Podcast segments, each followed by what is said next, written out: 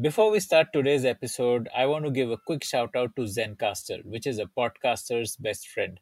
Trust me when I tell you this Zencastr is like a Shopify for podcasters. It's all you need to get up and running as a podcaster. And the best thing about Zencastr is that you get so much stuff for free. If you're planning to check out the platform, then please show your support for the Founder Thesis podcast by using this link zen.ai slash founder thesis. That's zen.ai slash founder thesis. Hi, I am Vikas. I am the founder and CEO of MoEVing. I'm very excited to be a at a podcast with Akshay. एक minute रुक जाओ ready होने दो चलो ये कर लेते हैं this could be a great intro Every time there is a technology change in an industry, it leads to new giants being born. Walmart was one of the most valuable retail companies in the US for many decades. And today, Amazon is worth more than double of Walmart.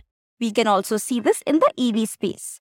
Tesla is worth more than the legacy auto companies like Ford and GM combined. In India, the same story is currently playing out in the space of electric mobility. And I'm pretty sure that one of the winners after this period of disruption would be a company called MoEVing. That's M O E V I N G. And as you can guess from the name, this is an EV company. MoEVing is building an EV mobility platform that combines all the pieces of the puzzle, from vehicle to financing to driver training to charging infrastructure using a layer of technology. And the man behind MoEVing's disruptive approach is Vikash Mishra, a veteran in the EV space who started MoEVing with a mission to support the transition to sustainability in the logistics industry. Listen on to Vikash telling Akshay Datt about the ambitious platform approach of MoEVing. When I, since I studied in Delhi, actually, we are very, uh, know, we're very used to walk in the campus, green air, the whole green campus, clean air breathing. When I moved to Gurgaon, I had to ensure that my kids wear masks while going to school. And this was not the same Delhi NCR that I used to study way back in 2000. So I realized maybe I, I want to do something about it because this is a problem that everyone is grappling with. And I decided to call it quits in the oil and gas sector. And then I thought, okay, what is the new sector I want to be? I definitely was very clear that I want to be part of the EV sector, a clean sector. An electric vehicle was an opportunity for both in terms of whether it is uh, a business opportunity and a sustainable opportunity. So electric vehicle was at the intersection of both the business opportunity and the sustainable opportunity. So that's where I started with Mitra Mobility, electric bus startup. I, I, I set up the electric mobility initiative at Shakti Foundation, working with central government and the Delhi state governments and other state governments on various EV policy measures. And then I joined Lithium and uh, for electric car business. And I was the business head for the North and the East, working with various corporates for switching, making, ensuring that all the employee transport that they do using a clean and electric vehicles. That was going all well till 2020. And I thought, you know, I have a perfect uh, growth path. The electric vehicle is the future of mobility. And I'm at the perfect le- level of my career. And this is exactly what I want to do in life. But then this whole COVID-19 uh, happened. And uh, within the, the whole passenger mobility came to a halt everyone started working from home. There was no need for people to come to office and withdraw by home. So the whole passenger mobility took a downward hit. At the same time, I also observed that the e-commerce market is growing at an alarming rate. People who never ordered before was ordering you know, left, right, and center. And people who were used to ordering were increasing their order by 2x, 3x kind of thing. And I realized this will lead to a huge demand of vehicles that is being used in the delivery segment.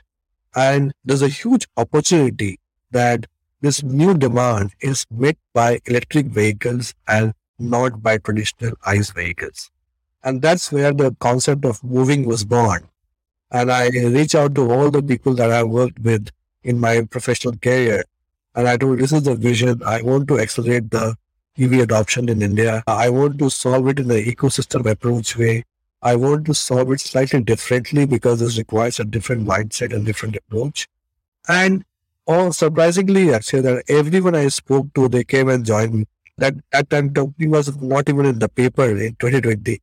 You know, doing a logistics business definitely needs upfront investment, right? Like you need to buy the vehicles and you need to hire the drivers, and only after you start doing the delivery is when you get paid. So you need that working capital. So you know, how did you like secure the capital to actually launch it? Yeah. So that's a very good question. So normally, as I told before, all the friends in my IIT Delhi campus days came in support of me. I reached out to them. They are in very good roles. They are some of them have become investment bankers. Some of them have become founders. Some of them have become private equity professionals. So they are veteran in this investment circle. So I reached out to a few of them, and everyone, without even seeing my deck, they wrote a check. And immediately within just few days, Uh, I was able to raise first five crores with company without a pre-revenue, uh, and that gave me the confidence that you know that there's a vision that I have. There's a team that's backing the vision. There's a group of investors who are rallying behind me. So that gives me more and more confidence that we are I'm on the right track and I'll definitely give my everything that I have in my capacity to make it a grand success. What was the plan? Like, like when you were when you must have made a deck before you reached out to your network for the seed round. Oh, what was it like? What was the focus? What did you like? You wanted to buy EVs and then do last mile delivery? Was that the plan, or what was it? No, uh, no. The my plan was that electric vehicle adoption has multiple challenges. So if you have to accelerate the adoption of electric vehicle, you need to solve the ecosystem challenges. And when you talk about ecosystem challenges, you talk about, okay, what is the right kind of product that you have to select from the right OEM? That's number one.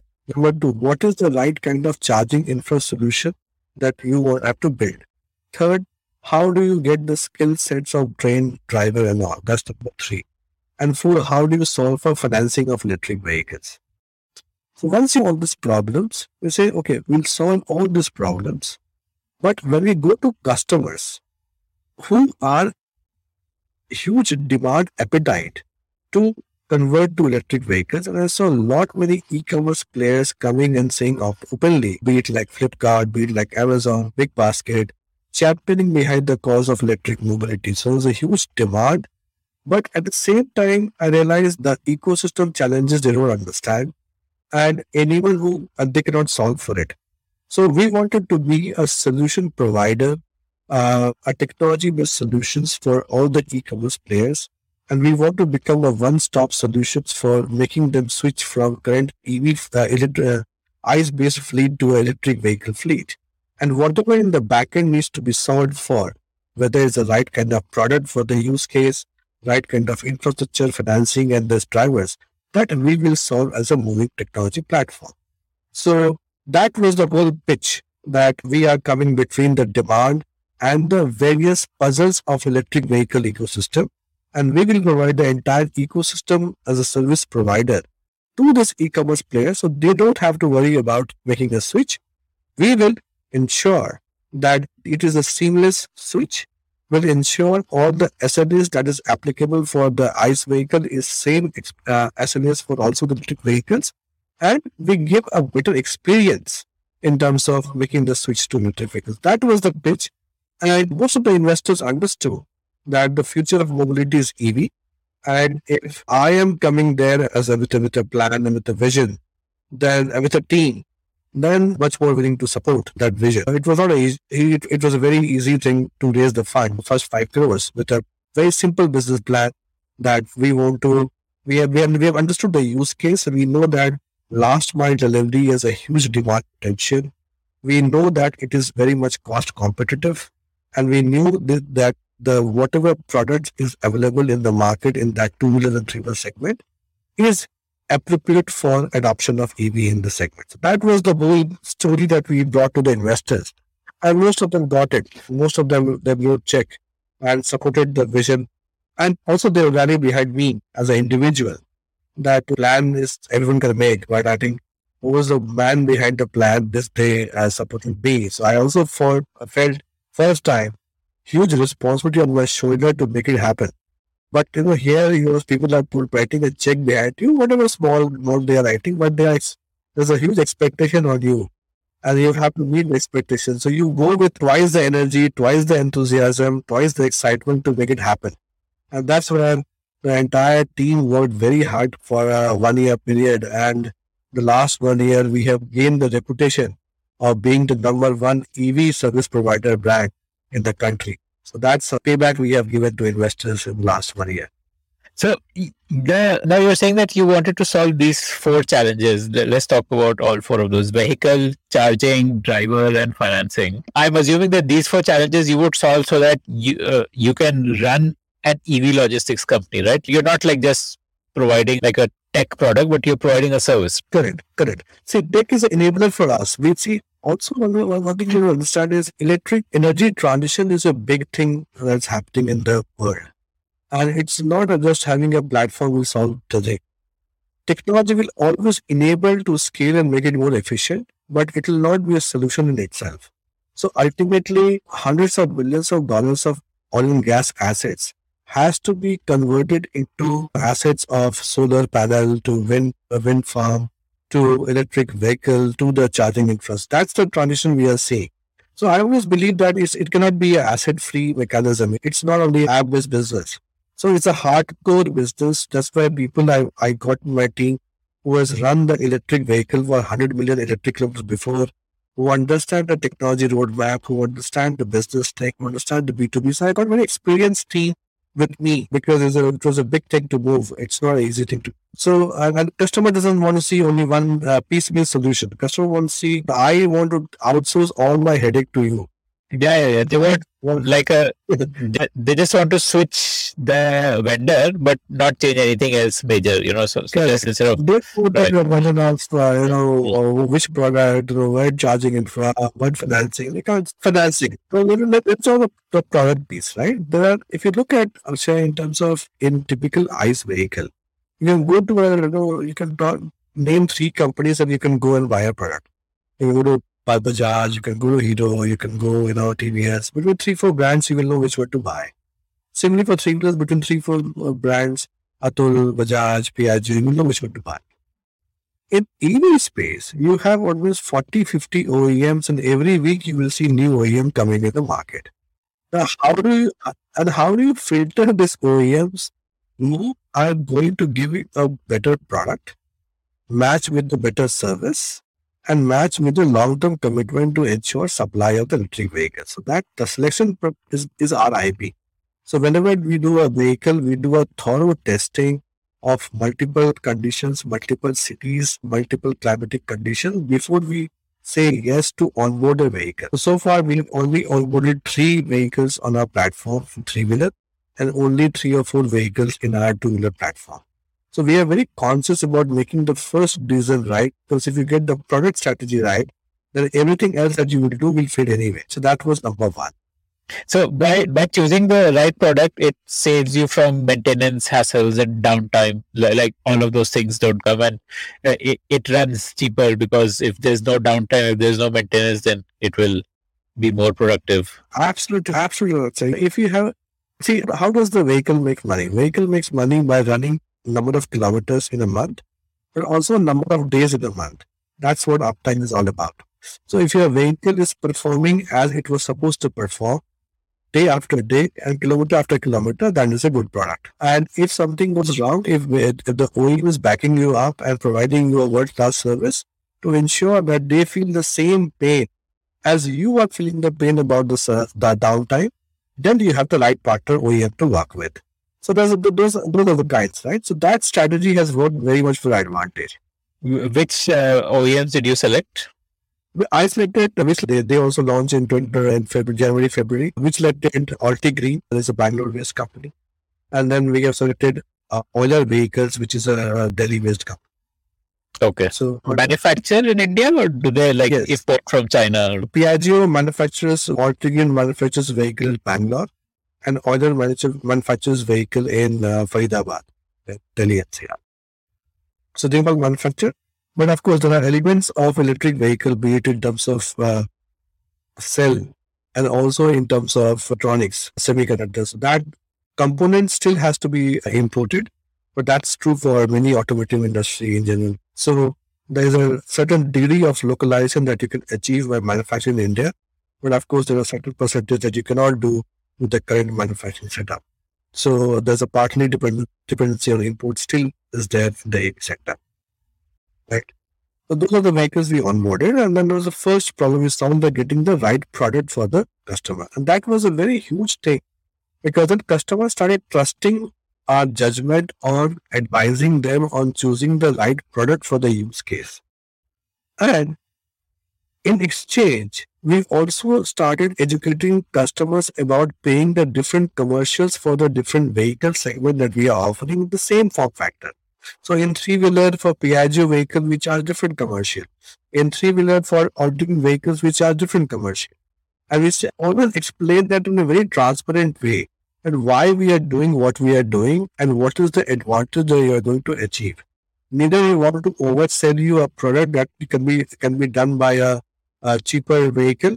Neither I want you to force with the solution, the cheaper solution, which will not meet your use case requirement.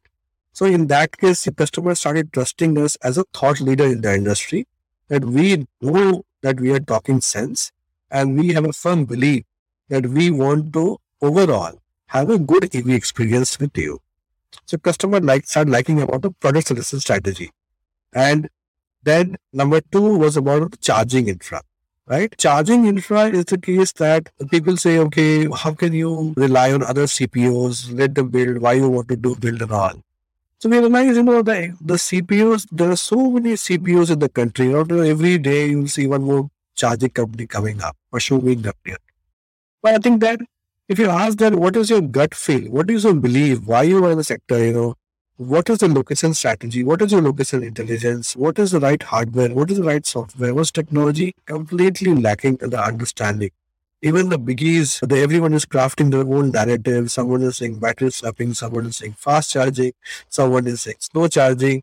We say, I don't know. We have taken a view that we will be a technology agnostic company in terms of charging infra, which means if the fast charging is going to work for our vehicle or our customer, we'll deploy fast charging solutions. If battery swapping is working for our customers for the use case, we'll go for battery swapping. If it's the slow charging, we'll go for slow charging. So we have taken a technology agnostic approach and we have not married to any solution on the charging part. That's number one. That's a key decision. Number two, we want to location. We want to ensure that the, the problem in India actually is that most of the chart, if you you'll get two things. One will say, oh, there, there's there's no charging infra. But wherever there's a charging infra, you will say the utilization is about five percent. So once you have it, have a lower utilization, but then also you complain that you don't have it. So we wanted to solve this problem in one one shot. We say we'll only create at location where we see the demand happening here and now. So let's say we'll do a mapping of a geospatial mapping of entire city and we will see which location warehouse is located because they are my, my current customers also and they are my potential customers also.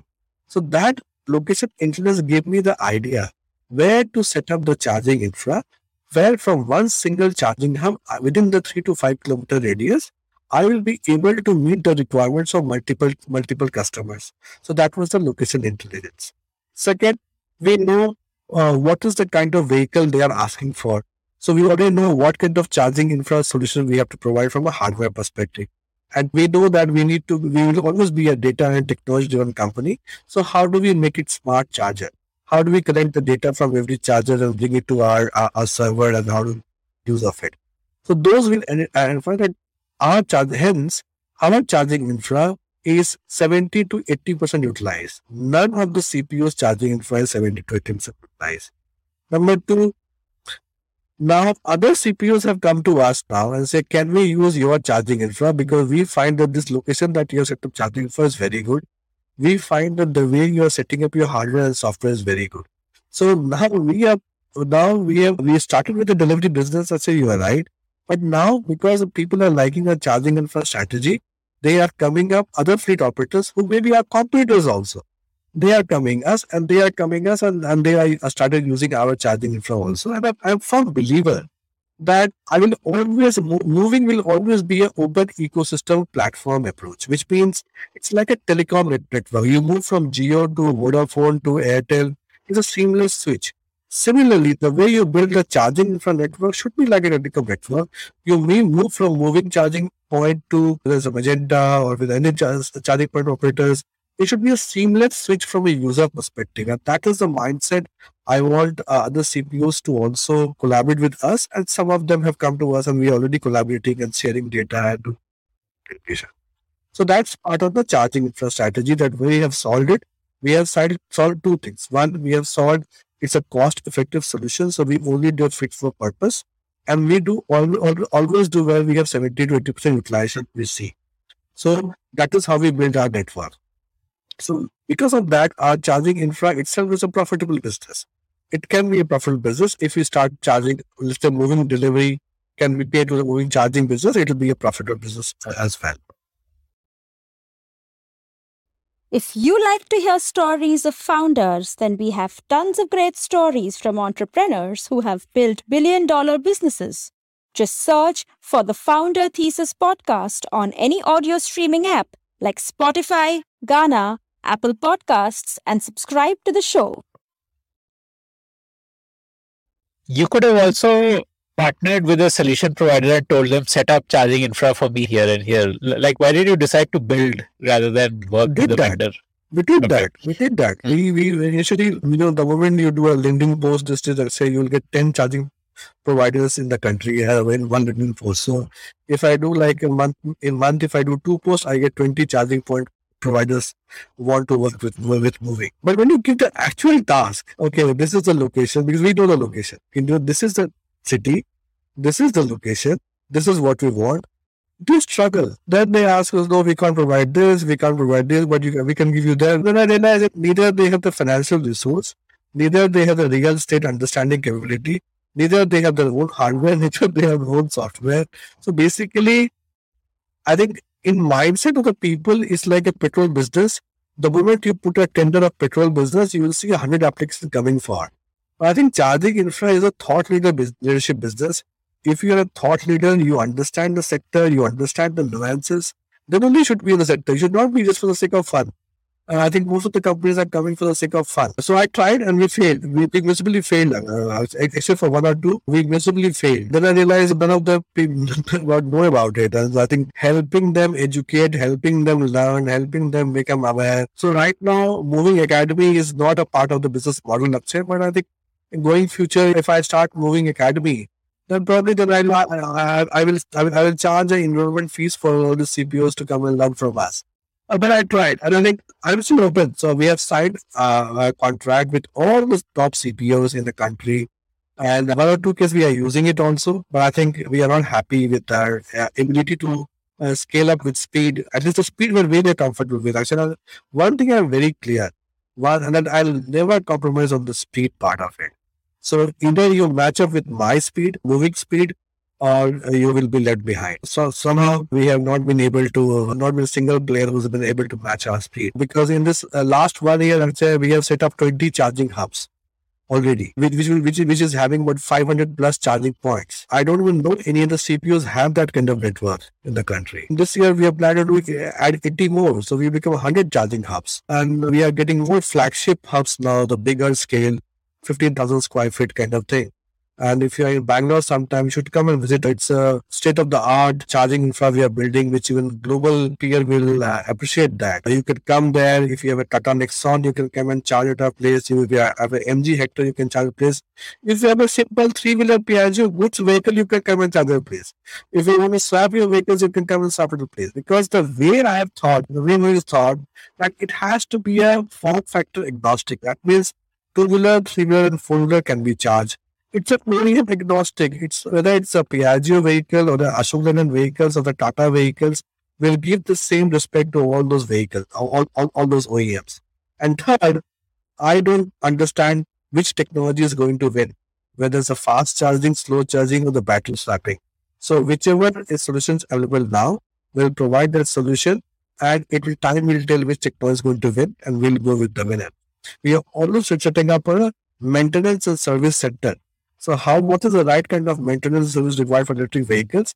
And we are building the whole driver training program, a big center for because we want our drivers to be trained in the new sector and that's what we are building. So, uh, tell me something: Is there laptops, mobiles, everything is converging towards USB C as the charging port? Is there something like that in EVs, like a common charging port template or format, like you have USB C in laptops and phones? Yeah. See, there are two kind of things uh, standardization here. So one is in terms of what is the up, up, upstream supply that you're coming receiving from the power load kind of thing. So that for slow charges, the 16 amps plug point, that is standard. For a fast fast charger, you will have a 30 kilowatt, 50 kilowatt kind of load. So that part is standardized. What happens when what is the device you are putting up inside your vehicle? That part is not standardized, right? So for example, your iPhone will require a different charger. Your uh, HP laptop different charger. So that is a multiple charger point.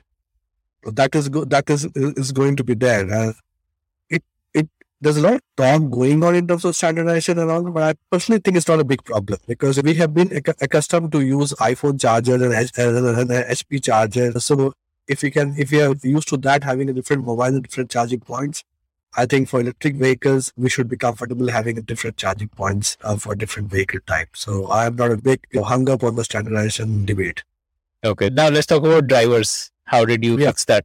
No, no. So the problem with the drivers is, you know, drivers is used to dr- driving a ICE vehicle, right?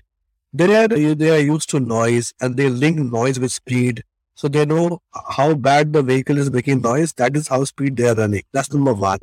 Number two, their acceleration is all about consuming more fuel and distance has no meaning. There, you drive 50, you drive at 60, doesn't matter. When it comes to electric vehicle, the way you are able to get more range out of the vehicle, it depends upon how you do the speed management. If you run a vehicle at 45 kilometers, the steady state, you are getting better range. Although the design speed is 60 kilometers per hour. Similarly, if you are not putting, putting a brake and, and it, you are also able to regenerate some of the, the charge that's lost. So all these behaviors require, what is the best way of getting the uh, right from, uh, from the vehicle is very much driver dependent. Hence, we, we track a lot of data for drivers in terms of when he put the brake, when he put the acceleration, how much the battery degrade, how much the battery charge fall. And we use the data to, there are two kind of training program. One is before uh, taking electric vehicle, we train them about the electric vehicle, the why is different, how charging, how to run the. That's one. There's also quite uh, learning by doing kind of thing. So that's where I use a lot of data driven approach. So look, he was a driver, he got 80 kilometer out of this range because he did XYZ thing.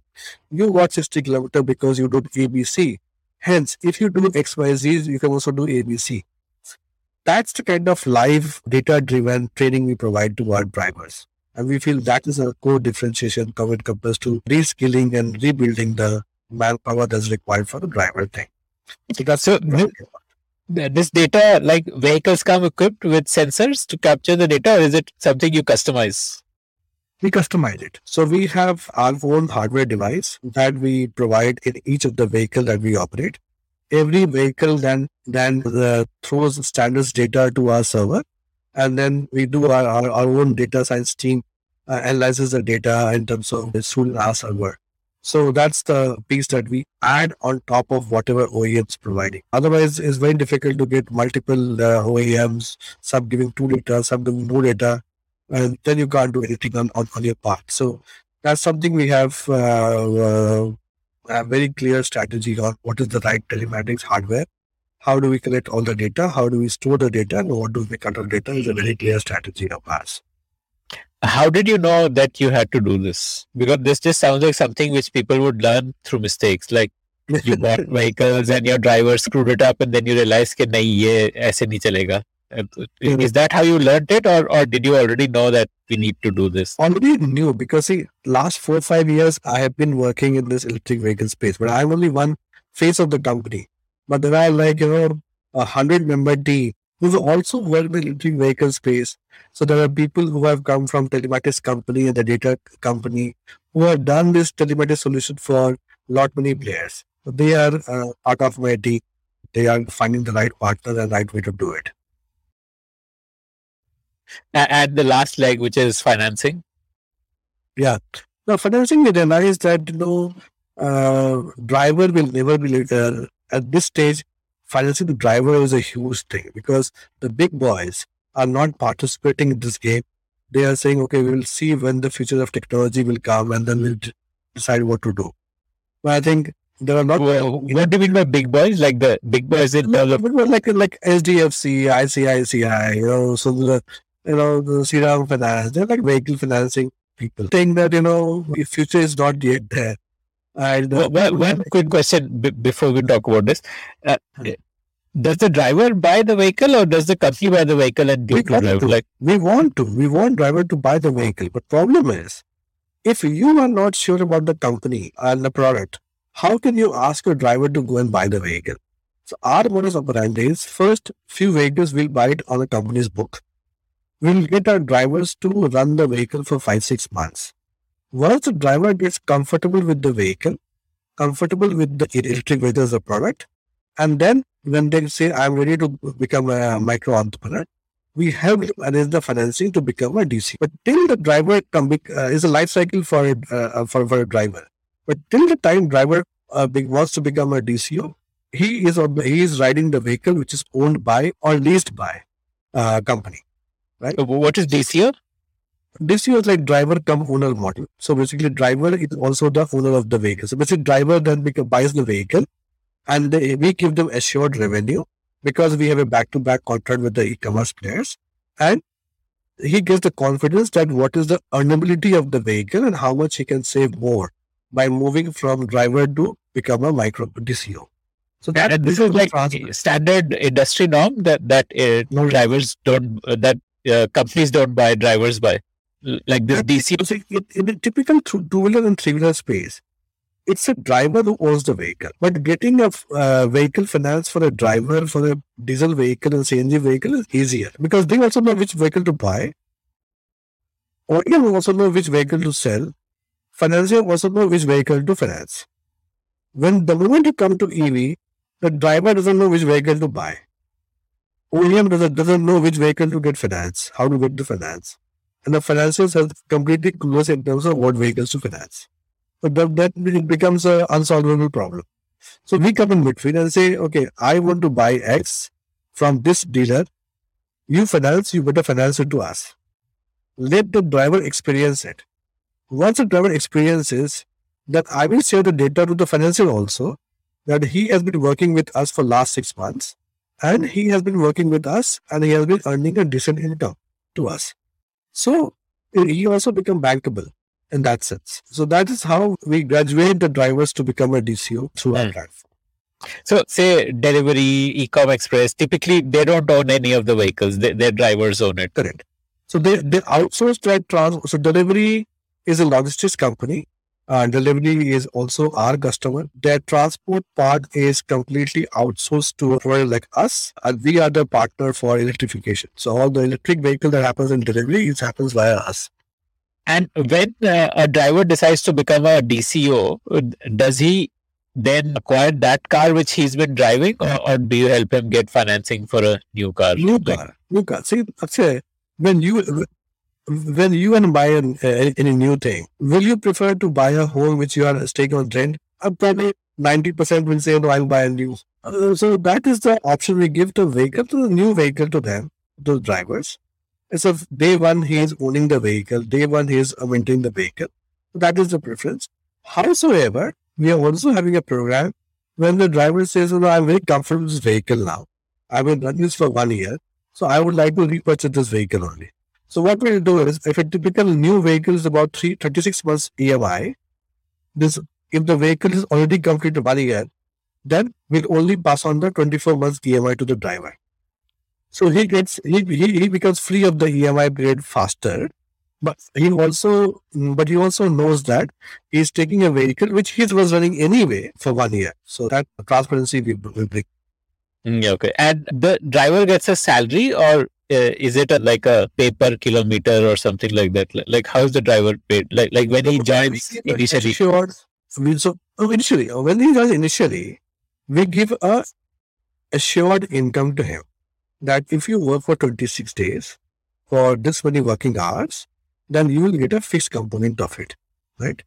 On top of that, if your uh, performance based incentive we give, that if you deliver this number of orders or if you maintain in the time and you run the vehicle in a nice way, if you meet the customer's KPI and all, on top of that, we top it from a more incentive for them. So there's a base level salary. On top of that, there's an incentive that we provide to the drivers. So there's a motivation to be uh, be more professional in meeting the requirements of the customers. Okay. And DCOs, uh, do they get paid something like that? Yes. No, no. So DCOs also what we have done is we have given a assured. See, what's happening actually in the EV space, in the cost of the capex is higher. A typical single is about 3.7, 3.8 lakhs. The EMI burden is also on the higher side. Unlike Ola and Uber, where a driver doesn't know how much is going to earn today, we give a fixed daily return on that driver attendance so that he is able to meet his EMI, he is able to meet his regular charging and parking expenses. On top of that, also after paying all these things, whatever he is about to save is much more than at least 20 to 30% more than what he was earning as a driver. That much he is we assure by giving him a minimum one shift job.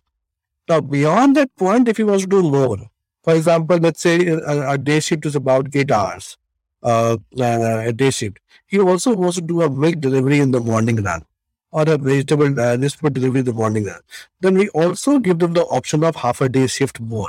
And that case, he's already recovered his EMI, he's already covered his uh, charging and parking expenses. So only the incremental operational cost is there. So his earnings increases furthermore. The whole motivation that we have and say is that how do we make sustainable mobility back with the sustainable livelihood of a driver? That is what what we are aiming for. That is what we are focusing okay. And you have nbfc tie-ups to do the funding of the vehicle on behalf correct. of the driver. Right right correct okay. correct. So we have tie-up with all the financial institutions. Earlier they were financing us. Now the same uh, partners are also willing to finance our drivers. Mm-hmm. because there is a income guarantee so therefore correct. Mm. we give them income guarantee and we also tell them on a monthly basis how many vehicles ran, what was the driver attendance, how was driver performance, what was run. So, so basically, what we want to solve is a data and technology platform that don't make an impression of any community or any technology on your own. Look at the data, see the data, and based on data, you make your insights. Don't punish the 95% of the driver for 5% of driver who didn't pay in time. Right? So that's the education we have to do with the financiers. Okay, got it, got it. Okay, let's talk about the revenue part of the business now. So, how do you charge your customers? Is it a per kilometer or a per order, or what is that model like? Most of our contracts are based on per vehicle per month kind of contract. Some of the early contracts are on the per order model, but we are also slowly moving in terms of minimum guarantee on the order. So the base level revenue is protected and on top of that, there's an incentive if you do more orders. So I will say uh, we were uh, having a contract both in terms of fixed revenue per EV per, per, per vehicle. Largely for three wheelers, it is the same way. For two wheelers, uh, half of them is in the per month fixed contract. Other half of them is more in terms of per order kind of contract. So there's only two modules in the two wheelers. Okay, okay. So when a company is taking per vehicle, are these like like say Delhivery, these kind of logistics companies who take the whole vehicle, or are these like even a Amazon, Flipkart would take? Both. So uh, Flipkart, Amazon, Delhivery, all of these players have a fixed requirements of the vehicles and they okay okay okay. So they plan the route and uh, and all of that. Correct. they just take correct. the vehicle from you. Correct correct. Vehicle so we provide the entire of the vehicle plus driver plus charging infra. Whatever is required to run that operations using electric vehicles we provide that. Why don't they just uh, do this on their own? Because like a dco means that they don't need to invest assets they just need to arrange financing for drivers. So why don't they do this on their own? Why do they outsource to you because they are taking care of the route mapping and all of that on their own only. Think about it, say like a Flipkart will have uh, about 25,000 to 30,000 vehicles. If they start managing and working with 25,000 DCOs, it will become a hell of a task. So rather than becoming an e-commerce company, they'll become a transport company. We come in between as a professional organization and say in the backend we'll manage everything If the vehicle doesn't work, we'll replace it. If the driver doesn't work, we'll replace it. So we will take care of the entire SLA of your requirements. You only have to think about paying us on a monthly basis. If that is a better model, or you buy entire 25,000 vehicles, you get the driver, and then you manage the daily hassle of paying the EMI and doing the maintenance, ensuring the uptime, to the charging infra and all. It's a humongous task. It's a humongous task. And I don't think in India it will never be happen that know, this old company will take back all the work that they are doing now in an outsourcing fashion. That they will like to take it back more fully controlled way. Okay. Uh, so, how much do you earn? Obviously, it will be different for a two wheeler or a three wheeler, but give me some idea. Like, A typical a typical three wheeler, depending upon the which vehicle, which OEM, which brand, which range, which battery capacity you're deploying, we make anything between forty thousand to fifty thousand rupees per month. this is the top line. But that's Some part of it, some part of it goes to the driver. Some part, Yeah. and this is the invoice that we raise as a MoEVing company. We raise the invoice to the customer, right? Now, whether it's a DCO or or, or it's a vehicle is owned by us, ultimately that's how the backend will follow. If it's a DCO, then we will just keep our commission and will pass the entire amount to the driver. If it's a vehicle is owned by us, then we will uh, pay the EMI, we'll pay the driver salary, and we'll pay the charging parking expenses, and we'll pay the maintenance expense and rest becomes a little bot. That's how the whole thing was in the three wheeler space. In the Yeah, and bottom line is what, like about ten percent, twenty percent? so, like- so if you remove all the uh, uh, all the cost of the driver and uh, everything, then it somewhere it will come somewhere between ten percent to fifteen percent, depending upon contracting. Two wheeler, a typical two wheeler will make anywhere between twenty thousand to twenty five thousand per month, and if it's a driver and you pay for all this uh, EMI and everything else, then idea will be like ten percent, fifteen percent margin that you. Essentially, it seems to me that this is a supply-driven business. The key driver is supply. If you were to add thousand more vehicles in a month, then your turnover would automatically be thousand into that X number that you're earning per vehicle. Like the only constraint is how fast you can increase supply. Correct. Demand demand is there for the taking. There's no Yeah, that's the beauty of this in this sector, uh, I'd say that any amount of time, the contract that we have signed is, and the vehicles that we have committed is 25 times more than the vehicles that we have committed. So what is the best? You cannot ask for anything better than this. But then at the same time, we don't want to ensure supply of cheap, underrated vehicles to them then you lose the confidence in electric vehicle as a sector from the customers. So we want to we want to provide a solution that is matching the expectations of the customers, that is matching the experience of the ICE vehicle at the same time. How many EVs are you adding every month right now? So uh, right now we are at this phase where we are adding about 150 to 200 vehicles per month. Okay. Uh, but we would like to increase it to 500 and eventually to 1,000 vehicles per month kind of department. And what is your current size? Total number of Right now, we have about 750 fleets, out of which 450 is about two wheeler and uh, 300 is about uh, three wheeler.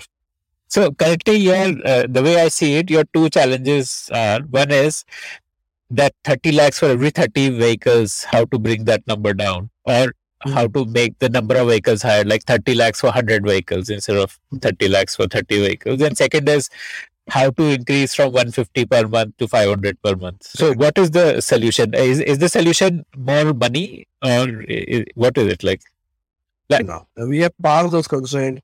First six months were a difficult period when no one believed in us and uh, we didn't have numbers to show. Now we have numbers to show. We have customer contract. We have finance. I think it's ability of the top selected OEMs that we have selected. Their ability to supply those vehicles to us on a monthly basis, that is where the challenge is. Okay. They're not able to meet your demand right now. Correct, correct, correct. So that, so that the moment you have you know, COVID situation, something happens, the whole global supply chain disrupts, and then one is dependent on other. And uh, let's say that there was a four weeks of lead time. Now it will take another uh, eight weeks of lead time. So that's where the whole planning becomes bad. That's why in this year, at least starting of the year, I have given a firm demand to all the OEMs for the entire year. In fact, we have given them order and visibility till 31st March of 2023 so that they can plan in advance in terms of what is the number of vehicle that uh, parts, battery, uh, motor that they have to buy to supply us. So that is something that I'm hoping that uh, this year it will be much better supply situation. But I will be more confident when I see things happening on the ground. So you're planning to buy what about five, six thousand vehicles in the next Three one year? Three wheelers. So 2500, we have given the order of 2500 vehicles to Piaggio. We have given the 1500 vehicles order to Altigreen. We have given 1000 vehicles order to Euler. That's on the three wheeler. We are talking to a very lead, respectable OEM in the four wheel sector. We have signed, we have signed a MOU of 1000 four wheelers. Whenever it's out in April or May, when out, we have signed a MOU for 1000 electric vehicles, four wheeler truck from the leading OEM. And then I think roughly about 4,000, 5,000 will be also with two wheelers. That's how we see it. My guess is that we should be very close to 10,000 watts by 31st March 2023. As all the supply I'm talking about actually happens. But I don't see a problem on the demand side. Uh, Uh, this four wheeler would be like the Maruti Omni kind of a four wheeler that's No, typically used it's in it's, logistics. it's, it will be like a bigger version of Tata Ace thing or was it like like you know somewhere between one to two ton uh, category uh, four wheeler. So not more like a good segment. Uh, that is what we are targeting. That's Something that can be used for delivering washing machines or refrigerators Yes. or Yes, and of course use case increases, right? So right now, where I'm struggling, where is that how do I meet the need of ITC and HUL? How do I meet the need of IKEA, the need of large segment the e-commerce segment like TV, fridge, and all? Uh, that is we don't have the solution yet.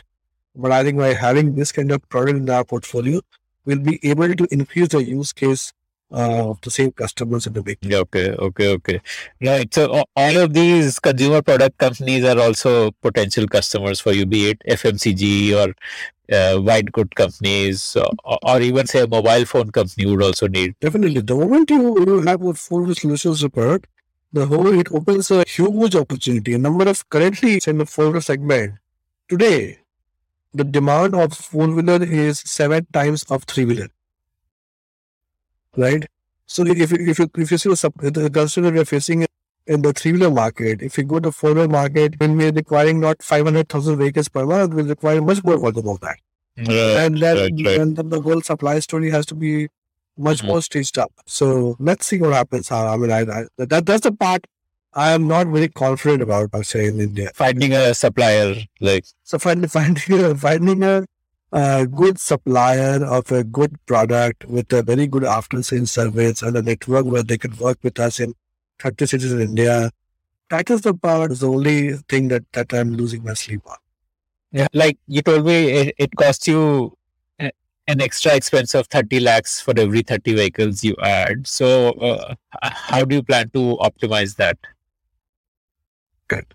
So a large part of that cost in the lease security deposit. So it's not like an actual expense, but it's more like a capital lock-in, uh, which is refundable. Okay. Uh, for the charging station. Yeah, because you know, the Bangalore, you have a 10 months of, so we are negotiated to bring that 10 months to, you know, three months and six months kind of stuff. That's a huge, one third of the cost is that. And if you can reduce by one third, that's one part of it, right? Second part is that we've also learned in terms of the hardware cost.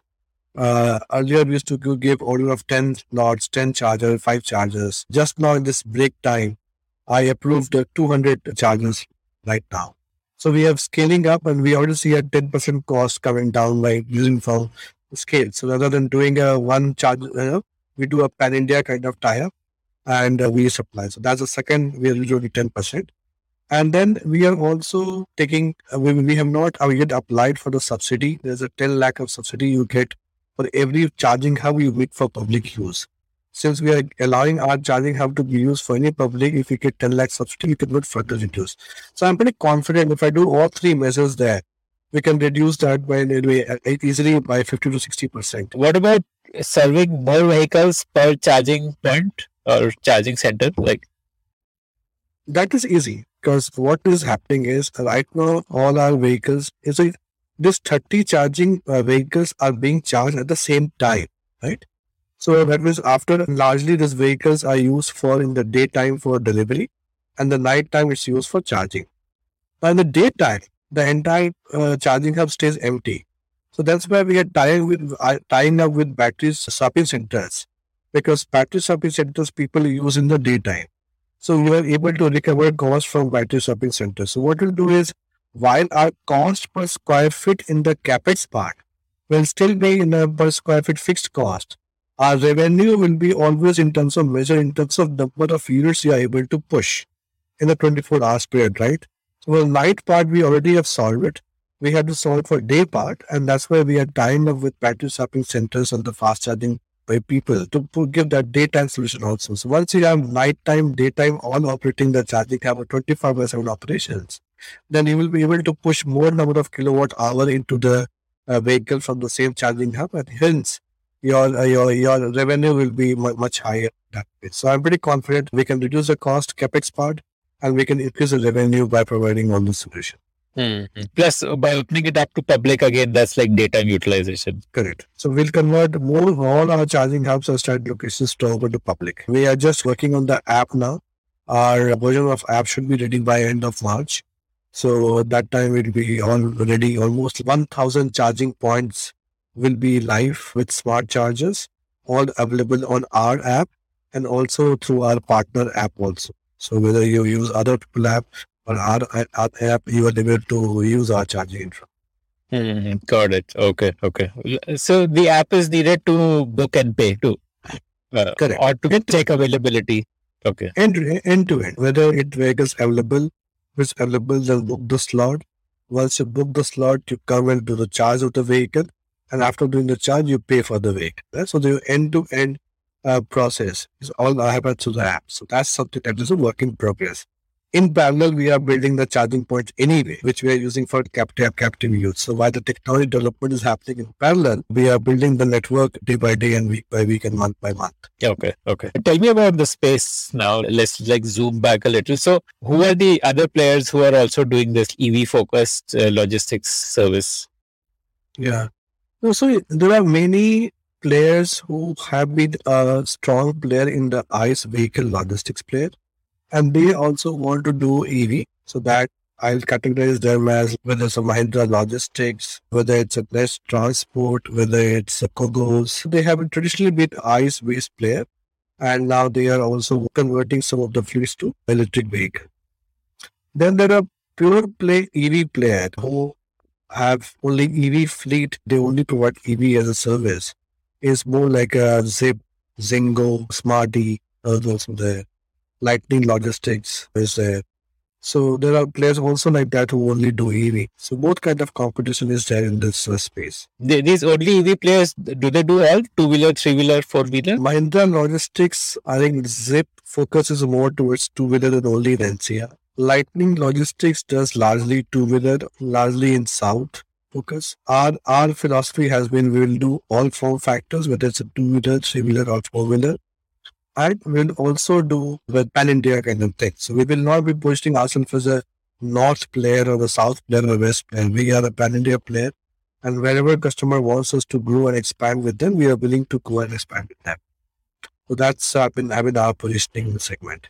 And uh, I think none of these other EV sta- uh, EV logistics startups are building their own charging infra. They would be using charging service providers. They are using service providers. They are using, they are coming to us also for using the charging providers. But even if they are building it, they are always thinking from a captive perspective. What is my requirement? And our thinking is more from a what is the network requirement. So let's say if this is the place where all the warehouses are there, then whether it's a MoEVing or any other providers, they have to provide this kind of services. So you're essentially doing more full stack approach. That is the only way going to work, Sveta. Unless you take a full stack approach, unless you take a ecosystem approach, you are not going to win this EV play because there are many play in the EV ecosystem, right? There's an OEM play, there's a uh, charging play, there's a technology play, there's a service play. But the moment you do an element of it and say, I will only do a charging play, for a long period of time, the path to profit, profitability will always be a question mark. If you say, I will only do delivery, I will outsource all the driver problem, I'll also run the manpower problem, I'll also run the chat problem, you'll never make money in delivery business. So you have to look at the problem in totality. You have to provide offer the solution in totality to that customer. And that's why how we are thinking about it. Mm-hmm. Okay. Okay. So, like you have about 750 vehicles in your fleet. Uh, how does that compare to other players? The top players have what kind of numbers? I'll give you the other way of thinking it. We are the number one buyer of Piaggio electric vehicle in the good segment. So we are the number one customers of all the volumes that they have sold. We have procured about 25 to 30% of the vehicle the pan India level. Number two supplies Altigreen we are like 30% to 40% purchaser of that overall product they have sold.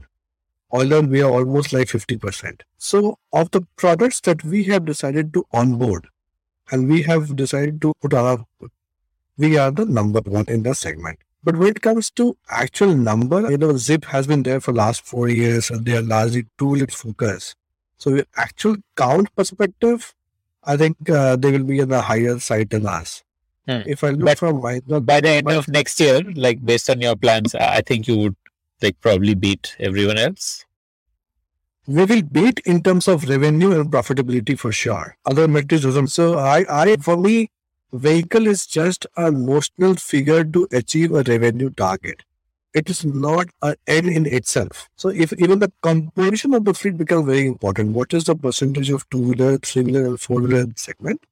And then accordingly, your revenue number will become what more stable and all. So that's why for me, we want to be number one player from a revenue perspective and a profit perspective. That will be for sure. I think because I, for all the customers that we serve, we are the number. So at one way of looking things is from an OEM perspective. Brands that we deploy, we are the number one customer for them. For all our customers, be it Flipkart, be it Big Basket, be it Udaan, be it Reliance, we are the number one EV provider for them. Right? So both from a demand perspective and a supply perspective, you can correlate and say we are the number one player from the industry. Now, now, if you are, that, that, that, that means I'm only talking about, I have uh, preferably chosen only the OEMs that we are working with, and I have preferably chosen only those brands as a customer that we work with. The, the other way to look at it is that if you're not working with the top OEMs, if you're not working with the top suppliers, do I even consider them as a, com- a competition or not? So that, that's how I, I see it. Like, how why do we? I think why we are number one. That's the reason why we are number one. Say a couple of years down the line, what do you think your revenue mix will be? Because when source of revenue is of course what the e-commerce and other companies give you for logistics service but then you would also be getting revenue from the charging stations right so so what do you think you'd be looking at your revenue mix as In financial year 2025-26, we will have a revenue of one billion dollars.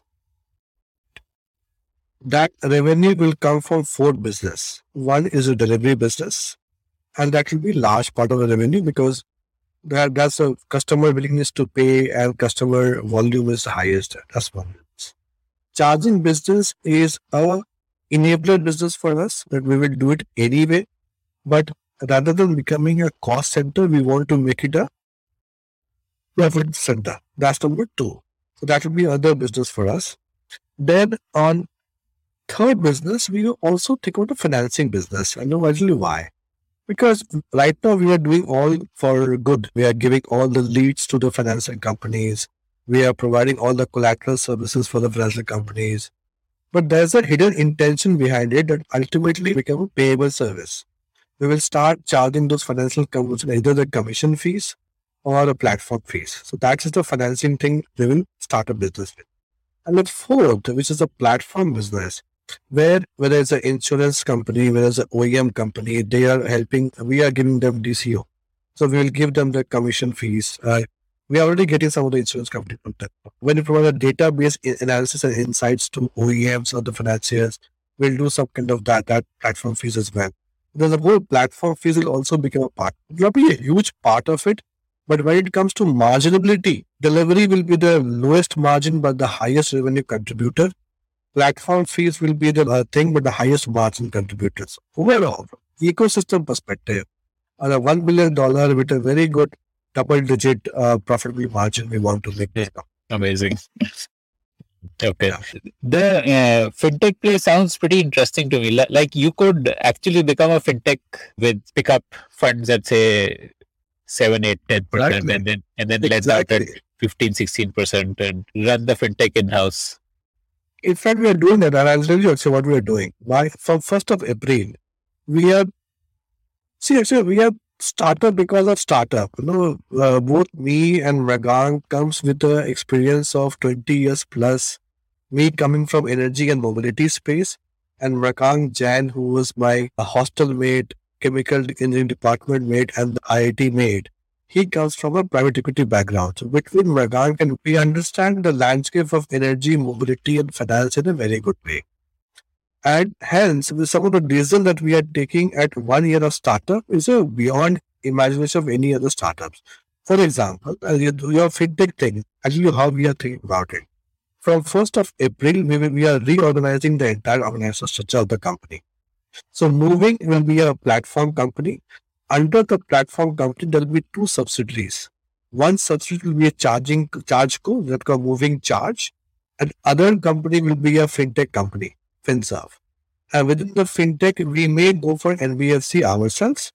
If we don't go for that, and we say that anyway we are having data, anyway we are assuring demand, anyway we are providing all services to financing. What is the value added that that that facility? Only value that they add offering the capital. Hence, we are creating this other structure. So when we go to investor, anyone who was interested in the fintech part, that's okay. You become part of, you, you take part in this, in, in the FinServe one. Similarly, infrastructure play, we are taking in a very different way. A lot of oil and gas companies, infrastructure companies, they are much more comfortable with a long play in the infrastructure part. They don't mind owning an asset and which can pay a stable return. So we'll sell that infra part to them and say you can come and participate and do that the thing. But when the platform team will always going to talk because whether the platform will serve the contract of the e-commerce player. How much fundraise do you need to do to hit uh, the 1 billion top line which you're planning? See, our thinking is that we will need 200 to 300 million dollars to build this company in a proper way. But it doesn't have to all come in one way, one time. See, I can easily make it a 7,000 yeah, or 5,000 company and make it a profitable company. It's very easy. Well, at a unit economics level, it's a we are profitable today.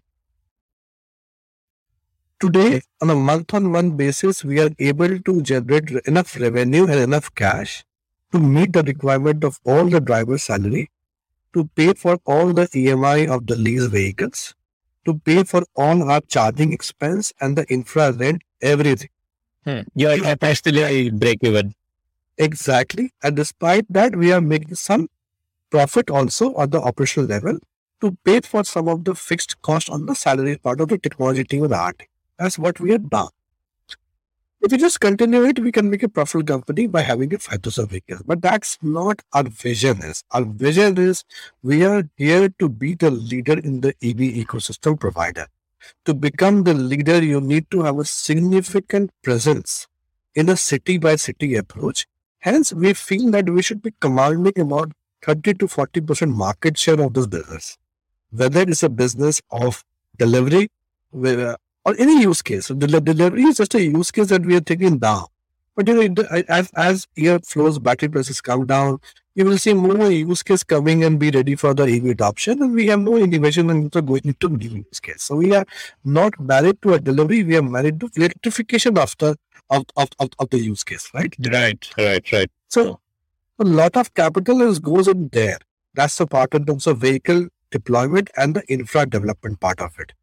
Second part is we only have small tech team. We only have 15 team based out of Bangalore. It is led by computer science 2004 batch. I, I am Lucknow gold medalist, ex Meesho, ex Google. Very one of the best, one of the best product manager in the country. she is building the entire product roadmap. We have to support her with 80 member technology team. So a lot of money will go in terms of development of all this data science, uh, machine learning, AI and all. So we want to be a new age company and not become a logistics company. We are not solving the logistics problem because I think logistics problem has been solved by other companies. The problem that we are solving is the electrification problem. How do we accelerate the EV adoption in the country? That is the problem that we are solving. And whatever we need to work upon the solution, we will work upon the solution. Right? So that's where, where, where, where we are. So this is one big ecosystem play and technology is a big enabler.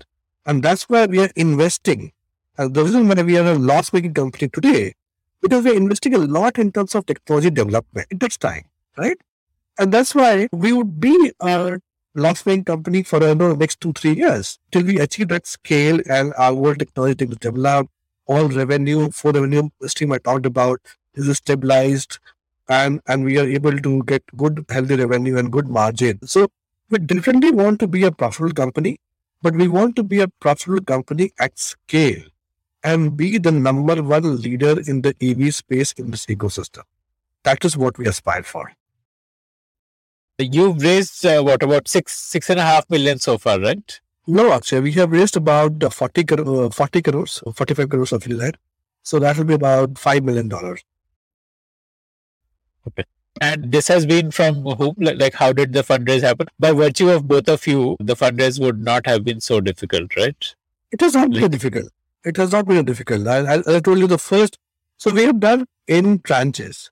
We only raise fund when we need it, and we only raise the amount which we actually need it because of the confidence that we have that we'll get. We have access to capital any day we want to access the capital.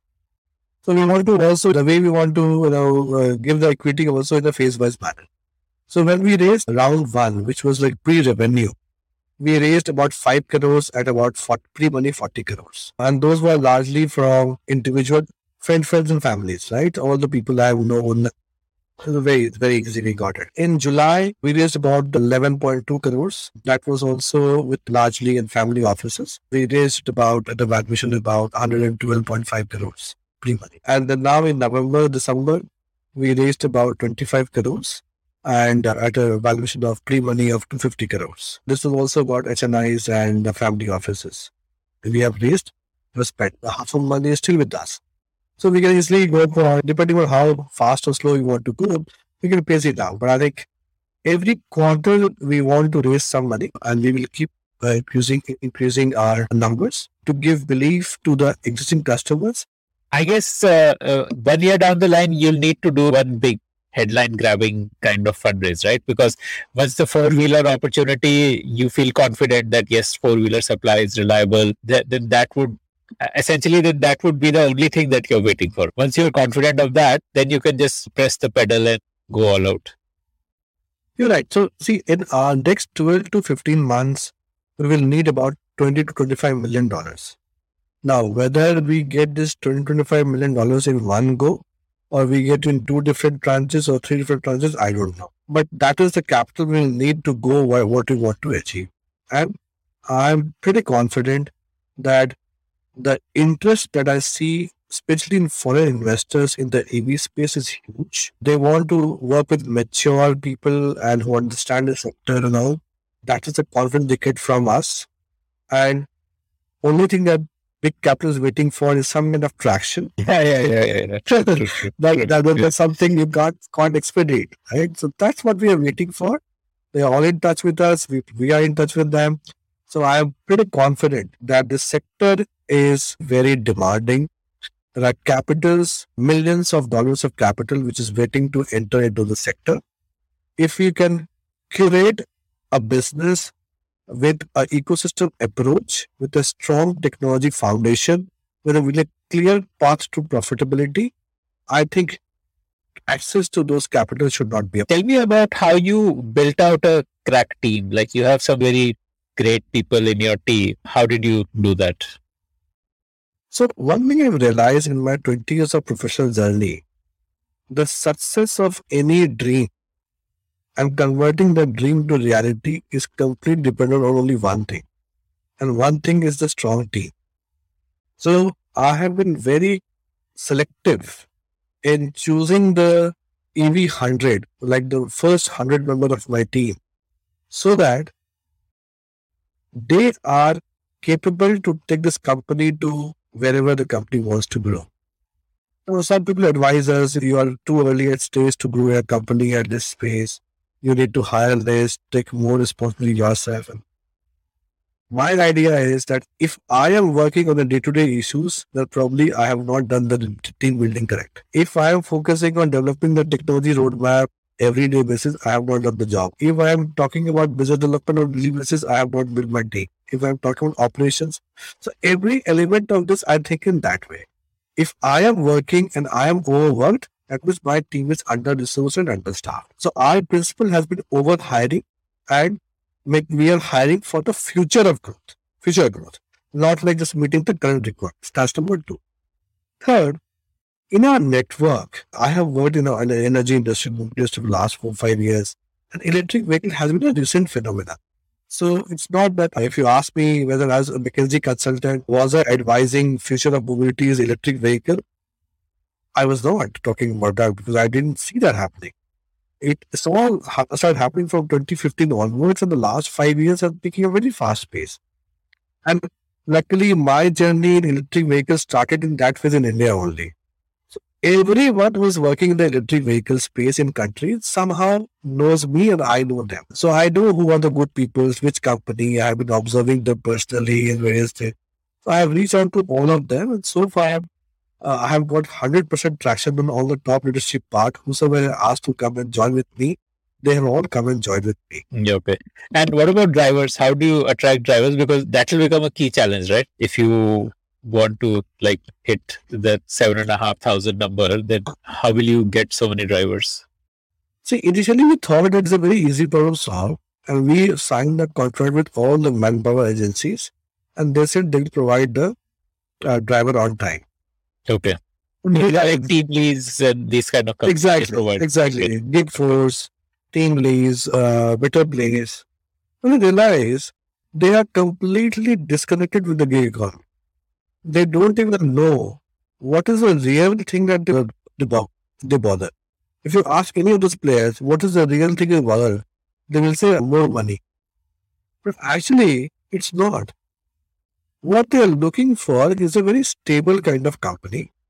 Second, what they are looking for is a very consistent kind of company. So, as a company principle, we have said every 10th of the month, they will get salary. Like we, all our employees get a salary on a certain date. Every driver of us will get a salary on 10th or one day before, but not on 11th. Second, we will not have any this whole debit system, this penalty, that penalty, and all these things, where driver never knows how much money he is to make after the month. He can see on the app how much money he is going to make at the end of the month, and he will get exactly the same amount on 10th of every month. Mhm. Like complete Yeah. transparency in Complete transparency, calculations, and complete transparency on timing. Those two has had uh, two two factors will work in our favor in terms of attracting the people, and we the first drivers that we hired, they have become our champions of saying, "Oh, this is the company." They don't ask me to work you know, too much of overtime. They give you a certain time every day, same place, based on your home location. So that is something that is working. The word of mouth is working in our favor, and that's how retention we are able to retain our drivers in a very good way, and also we are able to give them career progressive opportunity by them not only becoming a driver. If they want to become a driver, that's fine. They can have a better work-life balance. But if they want to progress in life and they want to become a driver come owner, we also make them facilitate to make it happen. Because for me, sustainable mobility has no meaning unless it is backed by a sustainable livelihood of those driver community. In India, unfortunately, a driver is uh, often often a very neglected and you know harassed uh, community. If you go to talk, talk to any, I'm, I'm not naming Ola and Uber such, but I'm saying if you talk to any and Uber driver, you will not find a single happy driver. They always feel they are cheated. They always feel they are the, all the payment is uh, non-transparent, and they always feel, feel what company has committed was always a overcommitment, and they always under deliver. Now I don't want to go into details of what went wrong in there, but I'm just, it's just a sentence I'm telling which I get because as a part of I don't drive, so I always take a, a share, uh, Uber, or BluSmart, depending on the city I am. And my favorite type part is interviewing the driver. Yeah. and that's where I get all the insights on unit economics, what's happening in the industry. All my insights is based on those interviews with the drivers. My the impact that I want to create is not only on the environment part, but the impact I want to create is also on the people's life, uh, especially who are downtrodden, especially the lower strata of income. Those are the people I really want to make a difference. Jordan, what is the role of uh, data and machine learning in the business? Like one part, obviously, you told me is to make drivers perform better. What else?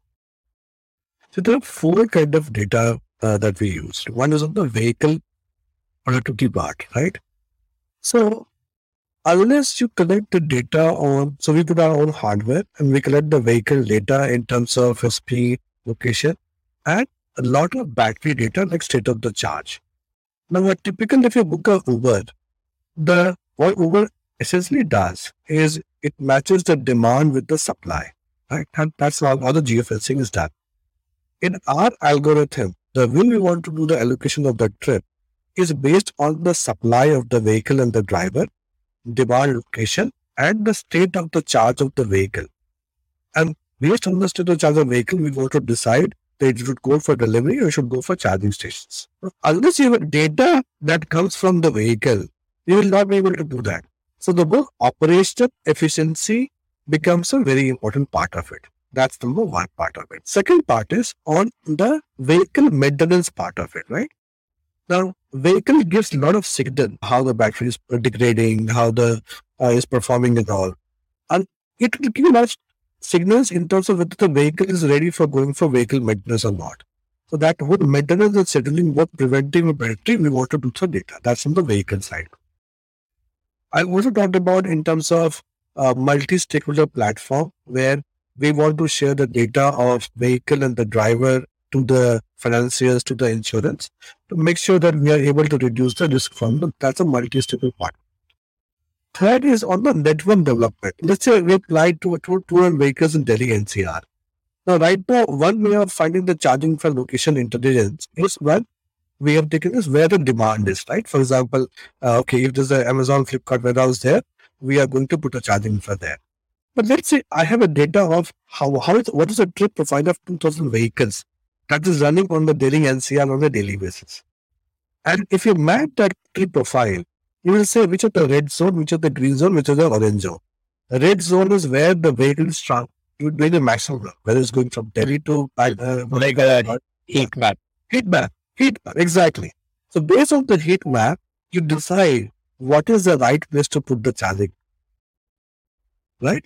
Otherwise, I become otherwise like uh, other CPOs, you blindly find a place and you put a charging infra and say, please Vikas come and use our charging infra because no one is using. So we we want to bring electric vehicle, we want to be a data and technology driven company. Electric vehicle generally throws more data compared to ICE vehicle, the way it is designed. And given that it is linked to a charger, and charger also throws a lot of uh, data in terms of how it's charged, when it's charged and all. So if you but the real machine learning and AI is when you combine the data of the what's coming from vehicle, what's coming from the charger, and what's coming from the driver, and you based on that, you can make some decision on what is the driver incentive program that you can design based on how the driver drives the vehicle. How can you schedule a better maintenance of the vehicle based on the data? How can you design the algorithm and optimization route of the vehicle based on the state of the charge? How can you design a network of building the charging infra? How can you solve for financing and insurance data? That entire thing will be based on the whole machine learning and the AI part of it. Mm-hmm. Okay. So, uh, are you doing uh, routing yourself or is, is the routing done by the customer? So since we are currently working with all the top brands, they already have their own routing and scheduling plans, right? But what but what's also happening actually is that a lot of D2C brands are coming up, right? So far we are not focused on that, but uh, let's say not, not, not many biryani companies are coming. A uh, lot many uh, digital companies coming, right? They are good in terms of making a good product, and they are creating a mechanism where you can order the product from the website or the app and then they are responsible for delivery of that product to the customer. That is the part they don't know.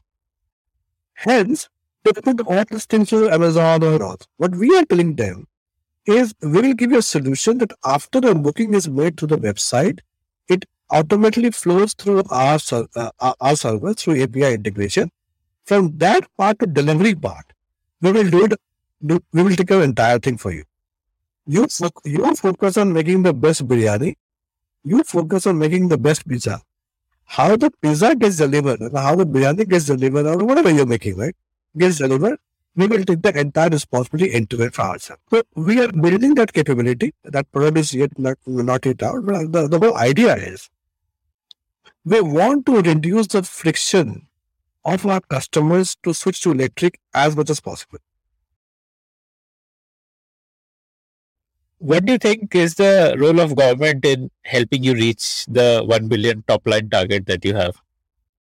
That's a huge thing, right? For the last two, three years, central government has uh, come up with FAME 2 policy, which talks about giving subsidy of 10,000 crores to the segment. And we are already a beneficiary. Whenever we purchase a new vehicle, we are getting the FAME 2 subsidy for us. On top of that, there are states like Delhi government and Maharashtra government who are giving on top of that fiscal incentives. But more important, they are giving non-fiscal incentives by giving a mandate to the aggregators to switch to electric. Now, Delhi government has come up with saying that by March 2023, 25% of the aggregator fleet should be electric. That aggregator means over. And so aggregator means anyone who is using an app that ensures a people or a product gets delivered from point A to point B. If you integrate that, it means it's Ola, Uber, Zomato, Swiggy, Domino's Pizza, any app. So what Zomato does, Zomato ensures a product gets delivered from point A to point. B. Yeah, yeah, yeah, yeah. Or even like say Porter. Porter, Porter for sure. So all this has to avoid by this, right? Now, when you have so much of supply constraint, so much of expertise missing in the sector, and government puts a mandate, it will speed up the process. Because so far, at least some of them have been linked, like Flipkart, Amazon. We will see where it comes to it. So we want to, to that government push on the mandate front is going to be a big enabler. And the subsidy they're providing, the, on the charging infra, uh, they're providing subsidy. Uh, they are allowing the electric vehicles to enter into the special zone where the typical diesel vehicle is not allowed. These are all small things that matter. And it creates a barrier for ICE vehicle to operate in a seamless manner as compared to electric vehicles. I think the way Delhi government is pushing, the Maharashtra government is pushing, Telangana is pushing, we see that these other states who will lead the EV adoption. And the good part is that we are already present in these states. So we are already beneficiaries and will continue to be beneficiaries for a scale up for that. So we want to continue the momentum from a government perspective that all the central government and the state government focus should be on electrification, and that is required for next five years to further accelerate the adoption in the country. If you like the Founder Thesis podcast, then do check out our other shows on subjects like marketing, technology, career advice, books, and drama. Visit thepodium.in, that is T-H-E-P-O-D-I-U-M dot I-N for a complete list of all our shows.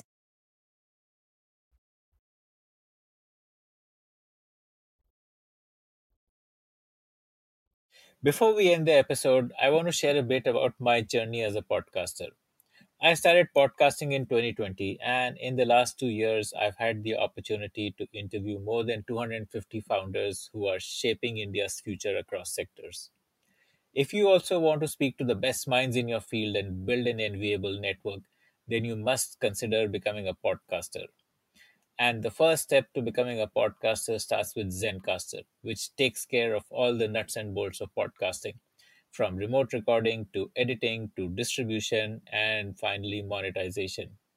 If you are planning to check out the platform, then please show your support for the Founder Thesis podcast by using this link zen.ai slash founder thesis. That's zen.ai slash founder thesis.